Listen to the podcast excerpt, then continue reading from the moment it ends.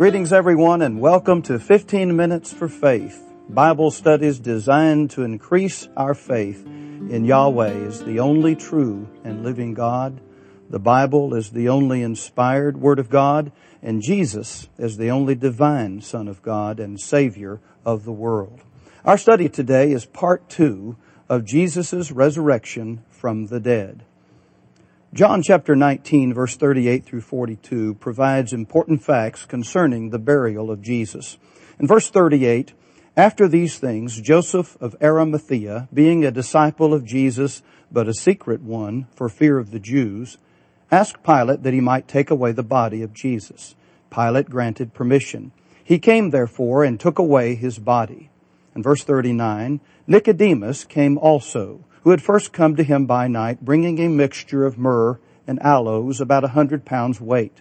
Verse 40, and so they took the body of Jesus and bound it in linen wrappings with the spices, as is the burial custom of the Jews.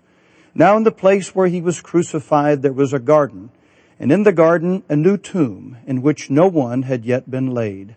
Therefore on account of the Jewish day of preparation, because the tomb was nearby, they laid Jesus there. Now, if the Gospel of John was an uninspired biography about simply a good and decent man, normal human being, this is where the story would end. There would be no chapters 20 and 21. There would be nothing more to say. There would be no book of Acts for there would be no Great Commission. There would be no letters of Paul for Paul would never have been converted. There would be no letters from Peter, for he and the other apostles would have remained in unbelief. There would be no book of Hebrews, for there would be no new covenant. No revelation by John, for death would not have been conquered, and Jesus would not hold the keys of death in his hand. I've read many biographies of people from various secular walks of life, but I've yet to read one where the story of a man's life continued beyond his death. But Jesus is different. Now, on the first day of the week, the Bible says Mary Magdalene came early to the tomb while it was still dark. She saw the stone already taken away from the tomb. Tombs are for the dead, not the living. Jesus was alive. Rising from the dead, Jesus fulfilled a thousand year old prophecy of David. Thou wilt not abandon my soul to Sheol nor will you allow your Holy One to undergo decay. Psalm 16 verse 10. 1 Corinthians 15 verse 38, the apostle Paul reveals the resurrection of Jesus as an essential part of the gospel. The central part of the gospel. He says beginning in verse 3, For I delivered to you as of first importance what I also received, that Christ died for our sins according to the scriptures, that he was buried, that he was raised on the third day according to the scriptures. And that he was, that he appeared to Cephas and then to the twelve. After that, he appeared to more than 500 brethren at one time, most of whom remain until now, but some have fallen asleep. And then he appeared to James and to all the apostles. Last of all, as to one untimely born, he appeared to me also. Now in the same chapter, 1 Corinthians 15, Paul reveals the terrible consequences if Christ had not been raised. In verse 13, but if there's no resurrection of the dead, not even Christ has been raised. And if Christ has not been raised, then our preaching is vain. Your faith also is vain. Moreover, we're even found to be false witnesses of God, because we witnessed against God that He raised Christ, whom He did not raise, if, in fact, the dead are not raised. For if the dead are not raised, not even Christ has been raised. And if Christ has not been raised, your faith is worthless. You are still in your sins. Then those who have fallen asleep in Christ have perished. If we have hoped in Christ in this life only, we are of all men most to be pitied. Friend, a sadder picture cannot be imagined. On the other hand, if Jesus has been raised, nothing should bring us greater joy. Now for the remainder of our lesson today, let's consider together the, the blessed implications of the resurrection of Jesus for all who faithfully obey Him. First of all, the resurrection of Jesus from the dead validates the apostles' teaching. The resurrection was a major theme of apostolic teaching. It was the primary fact about Jesus that changed their lives and therefore their preaching. Reading through the book of Acts and the epistles, you'll find the resurrection of Jesus was given primary import, proving the divinity of Jesus. Let me notice with you a few examples. In Acts chapter 2 verse 32, Peter said, this Jesus God raised up again, to which we are all witnesses. To a different group of Jews in chapter 3 verse 15, Peter said, But you put to death the Prince of Life, the one whom God raised from the dead, a fact to which we are witnesses. Before the Jewish Sanhedrin in Acts chapter 4 verse 10, they said, Let it be known to all of you and to all the people of Israel that by the name of Jesus Christ the Nazarene, whom you crucified, whom God raised from the dead, by this name, this man stands before you in good health. And in Acts chapter 5 verse 30, they said, the God of our fathers raised up Jesus, whom you had put to death by hanging him on a cross. We're able to see from these few examples that the resurrection of Jesus was a major theme of apostolic teaching. It was the number one evidence provided for the divinity of Jesus. In view of these facts, we can put full confidence and full faith in the message of the apostles. The resurrection of Jesus validated their preaching. It is a God confirmed message. Today, to follow the example of the first century disciples, we should make the resurrection of Jesus Christ a primary theme of our teaching. It is truly the good news of Jesus Christ. He is risen from the tomb. According to 1 Corinthians 15 verse 14, the resurrection of Jesus validates or confirms our faith. The resurrection of Jesus is the cornerstone of our faith.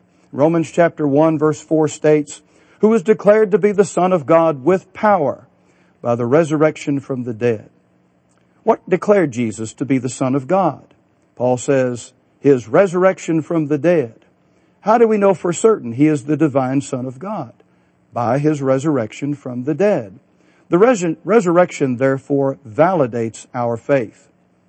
What other religious leader prophesied that he would die and be raised from the dead a few days later? Not Muhammad, not Gautama, the Buddha, not Krishna of the Hindus. Their bodies are still in their tombs. And yet Jesus boldly prophesied, destroy this temple and in three days I will raise it up. John 2 verse 19. In Matthew 16 verse 21, Jesus said, the Son of Man must go to Jerusalem, suffer many things from the elders and chief priests, be killed and be raised on the third day. Jesus fulfilled these prophecies to the letter. Therefore, the resurrection of Jesus validates our faith. Should a person believe in Jesus Christ in view of Jesus' resurrection from the dead? The answer is absolutely. Should a person obey the, the commandments of Jesus to believe, to be baptized, and to give their life in worship to Him, even unto death? Yes, of course, in view of the marvelous evidence that Jesus was raised from the dead. The resurrection of Jesus Christ means our faith is on solid ground. According to 1 Corinthians 15 and verse 15, the resurrection of Jesus validates the apostles' testimony. The apostles claim that Jesus was raised. Therefore, if he was not raised, then the apostles are liars. They would not simply be mistaken. In Paul's words, they would be false witnesses. Many do not believe in the resurrection of Jesus, and yet they refer to Jesus and the apostles as good, decent men. The Quran calls Jesus a prophet and apostle of God, yet denies that he even died. But both Jesus and the apostles made it very clear that Jesus died, he was buried, and raised. Therefore, we must either accept their testimony or be prepared to call them and Jesus a liar. There's no middle ground here, friend. There's no room for compromise. In Acts chapter 5 verse 32 we read, that the apostles are witnesses of these things, and so is the Holy Spirit, whom God has given to those who obey Him. And thus we have the testimony of the three witnesses concerning Jesus' resurrection. The apostles, the Holy Spirit, and the Father. Deuteronomy 17 verse 6 states, by the testimony of two or three witnesses, let every fact be confirmed. 1 Corinthians 1.17 shows that through the resurrection of Jesus, our sins can be forgiven. Without the resurrection of Jesus, all of us are left, all we're left with is a dead body, a Christ who is powerless to triumph over death and powerless to save us from our sins. In Romans 4 verse 25, we see the resurrection united with our salvation. Jesus was delivered for our offenses and was raised again for our justification. People may say many things about Jesus, but if he was not raised, then his blood is useless in saving us. But if Jesus was raised, as we believe the scriptures to teach, then he overcame sin and death. Now what does that mean to us? Friend, it means everything. It means everything. According to 1 Corinthians 15 and verse 18, because Jesus has been raised, all the dead will someday be raised. 1 Corinthians 15, 20 teaches Jesus is the first fruits of those who are asleep, that is, have died. Verse 22 tells us, For as in Adam all die, so also in Christ all shall be made alive. What does it mean that Jesus is the first fruits? Others had been resurrected, resurrected before Jesus. Lazarus, Jairus' daughter. So how is Jesus the first fruits of the dead? The answer to this question can be found in Revelation 1 verse 18. Jesus was, I am the living one, I, and I was dead, and behold, I am alive forevermore. And I have the keys of death and of Hades.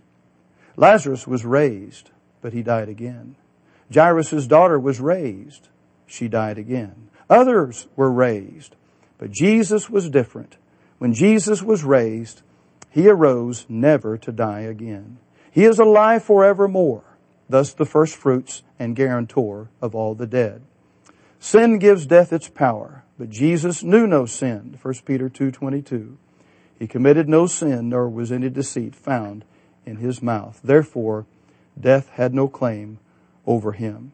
As a result of this, Paul says Jesus' resurrection validates our hope. Jesus Christ met death face to face and defeated it. The tomb was empty on that first day of the week following his death because Jesus had arisen. Tombs are for the dead, not for the living. We serve a risen Savior. Thank you for listening to 15 Minutes for Faith. Hopefully you found the program helpful and will tell your friends and family about us.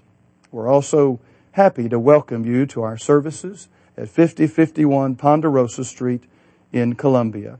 On Sunday morning, we meet at 10 o'clock with Bible classes for various ages, Sunday evening at 6 o'clock, and at, on Wednesday evening at 7 o'clock with Bible classes for very, various ages. Thank you for listening.